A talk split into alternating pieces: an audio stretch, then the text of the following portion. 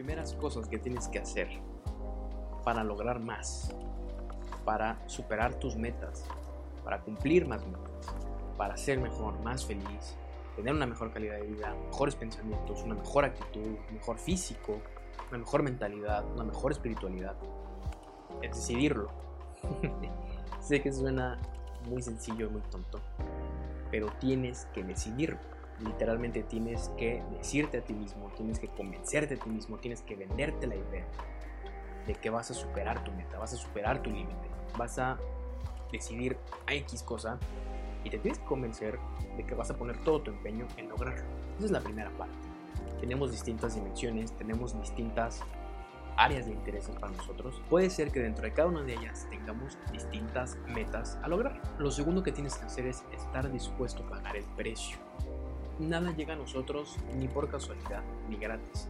Siempre hay un intercambio Depende de qué creas, puede ser un intercambio energético, puede ser un intercambio monetario, puede ser un intercambio comercial, puede ser un intercambio de relaciones, cualquier situación, cualquier cosa que tengas en la vida, buena o mala, eh, tangible o intangible, viene por un intercambio.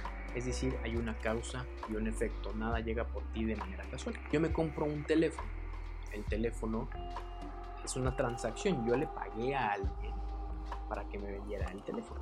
Pero ese dinero que yo recibí con el cual yo compré este teléfono es fruto del trabajo. Ese dinero que me dieron a mí para cumplir ese trabajo es fruto de un producto, un servicio que se vendió que una empresa vende a un cliente.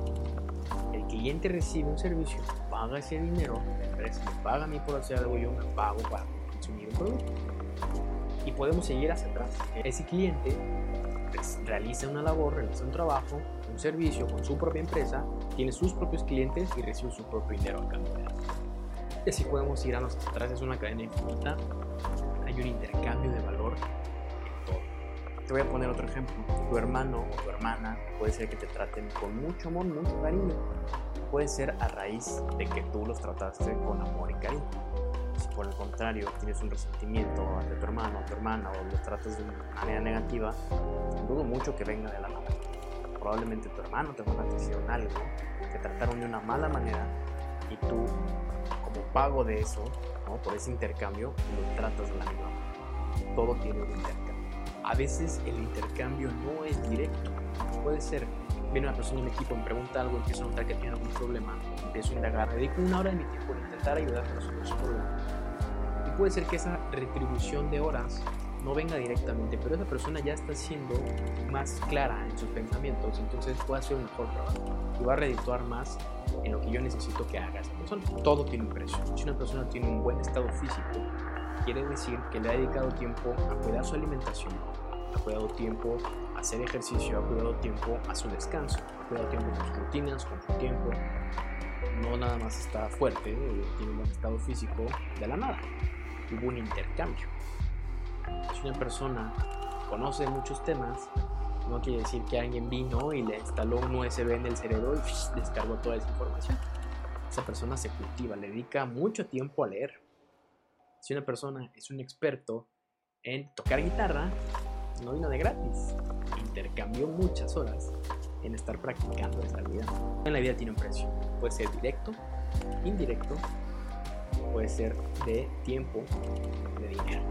Vamos a recapitular. Número uno, tienes que decidir superar los límites, superar tus metas, superar estas limitaciones que tienes actualmente. Número dos, estar dispuesto a pagar el precio. Número tres, aprender. Aprender. Y número cuatro, que está eh, pues ligado al número tres, es aprender y poner en práctica lo aprendido.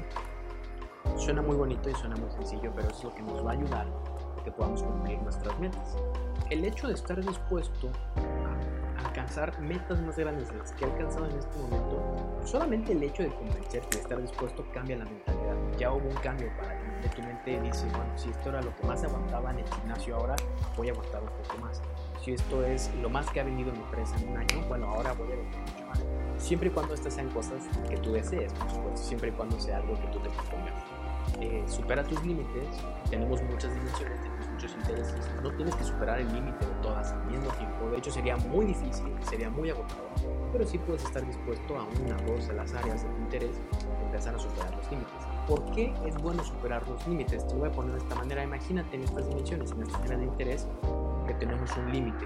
Es difícil cuantificarlo, pero vamos a suponer que tenemos un límite de 10 en cada Tengo 10 de aquí, tengo 10 acá, tengo 10 acá, tengo 10 acá, tengo 10 acá.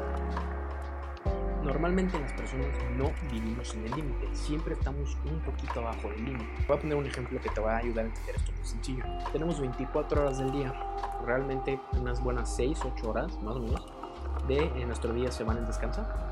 Entonces nos quedan 16, 18 horas. De esas 16, 18 horas tenemos de 8 a 10 horas en el trabajo y todavía nos quedan unas 8 horas que las dedicamos en una hora de deporte o de hobby y nos quedan 7 horas que se nos van, aparentemente se nos van en, en bañarme, no sé qué. ¿En qué se van esas horas? El ser humano no está a su límite de capacidad operativa todo el tiempo. Es como si tú tuvieras una empresa que tiene la capacidad de producir 100 playeras y estás produciendo 80. Lo mismo sucede en nuestras distintas dimensiones. ¿Por qué? Porque sería demasiado agotador. Porque también tu mente no quiere poner en riesgo todo lo que tienes. Si estás viviendo al límite todo el tiempo, va a ser la carga de estrés la carga de estrés en tu mente y en tus emociones va a ser muy alta. Por lo general las personas siempre vivimos debajo de nuestro límite. Pero si el límite que tenemos de por sí ya es muy bajo, imagínate el rendimiento que tenemos de este lado. Mejor en el tema del dinero, bueno, mi límite es invertir 5 mil pesos. Ese es mi límite, no puedo más, no puedo invertir más. Hay gente que su límite de inversión es cero, hay gente que su límite de inversión es mil. Hay gente que su límite de inversión es 5 mil dólares, 100 mil pesos, 300 mil pesos. Tienes que ir poco a poco avanzando en tus límites. Aquí estoy hablando de una acción en específico que fue invertir en el tema del dinero. Pero el límite puede ser cualquier otra cosa. En el tema de las relaciones, puede ser que mi límite es, bueno, no, pues hasta aquí. Tengo una novia, pero hasta aquí no me voy a comprometer porque me da miedo, porque no sé qué, no sé qué, no sé qué.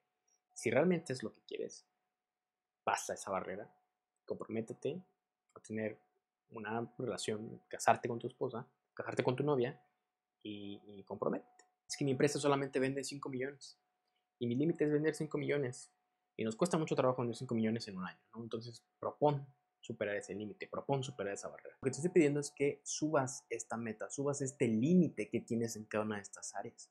Si nuestro límite de por sí ya es bajo, y nunca estamos por encima del límite, sino siempre estamos por debajo del límite, entonces nuestro rendimiento va a ser muy pobre, muy bajo. Normalmente lo más alto que podías llegar es aquí pues ahora te vas a parar de puntitas, vas a agarrar un banquito, no sé qué vas a hacer, pero vas a subir el límite de las cosas que puedes hacer. Tienes que empezar a cambiar lo que aceptas o lo que toleras del mundo. La tolerancia es un músculo literalmente que vamos trabajando y se trabaja ligado con la voluntad. ¿Qué tanto toleramos? Es con qué tanta voluntad tenemos de trabajar para acercarnos a eso que estamos logrando. Te voy a poner un ejemplo a todos nos gana la comida. Siempre tenemos una comida favorita, tenemos un platillo que nos gusta, un snack o una, una comida, una cena general que nos gusta muchísimo y a todos nos gana, es, es algo normal. ¿Qué tanto tú toleras que la comida te gane? Va a ser inversamente proporcional con la voluntad que tú tienes de no comer esa comida. Entonces, entonces, mientras tú permites más y más, más y más y más y más y más y más y más y tu estándar es bajísimo, ¿qué crees que va a pasar? Va a subir de peso. Lógicamente vas a subir de peso, vas a empezar a engordar, vas a estar en un estado no saludable. Si nosotros subimos esta meta, si subimos el estándar, empiezas a tolerar cada vez menos que la comida te gane a ti, sino que tú vas a trabajar tu voluntad de manera activa para decir, voy a comer, me voy a dar mis gustos, pero voy a comer mesuradamente, no me voy a atascar y no voy a comer toda la semana mi, mi platillo favorito, lo voy a mesurar, lo voy a combinar con ejercicio, lo voy a combinar con descanso, y entonces tu estándar es más alto y estás tolerando menos. Las cosas que toleras en la vida son las cosas que vas a tener. Si tú toleras estar aquí, en la parte baja, ahí es donde vas a estar. Tienes que subir el estándar, tienes que subir tu propio estándar, tienes que exigirle más a los demás y tienes que exigirte más a ti mismo. ¿Ves un desorden? No está permitido. Tienes que ser ordenado. ¿Ves algo sucio? No está permitido tienes que empezar a limpiarlo. ¿Ves algo que no está completo? No está permitido. Tienes que empezar a terminar tus tareas. ¿Ves un familiar triste y lo ignoras? No está permitido. Tienes que dedicarle tiempo y prestar atención a tus seres queridos, cada vez más vas a elevar el estándar. Tienes que elevar cada vez el estándar que tenías anteriormente. Lo vamos a ir elevando en las distintas áreas de nuestra vida. Di ejemplos que pueden parecer muy pequeños y yo lo entiendo. Y tú puedes decir, bueno, ¿cómo eso va a tener un impacto? Normalmente estas son las cosas que se nos olvidan. Ser puntual, ser ordenado, ser limpio, prestar atención a mis seres queridos, terminar lo que tengo que hacer, cumplir con mis responsabilidades, no comer demasiado, ese tipo de cosas, descansar correctamente, irme a dormir temprano, levantarme temprano, siempre lo contrario es más fácil. Es más fácil levantarse tarde, es más fácil dormirse tarde, es más fácil comer de más, es más fácil ser desordenado, es más fácil no prestar atención a un ser querido. Lo que es más fácil siempre va a estar en el lado de lo que no queremos tolerar. Siempre va a estar debajo del estándar que queremos tener. Nosotros queremos tener el estándar más alto y lo que está arriba del estándar es más difícil. Mientras tú más te empiezas a exigir, más vas a empezar a trabajar tu voluntad. La voluntad es un músculo, la podemos estirar o la podemos retraer y al principio pues está de ese tamaño, pero cada vez tu voluntad se va a ir incrementando, pero es de manera activa, no sucede de la noche a la mañana, todo tiene un precio.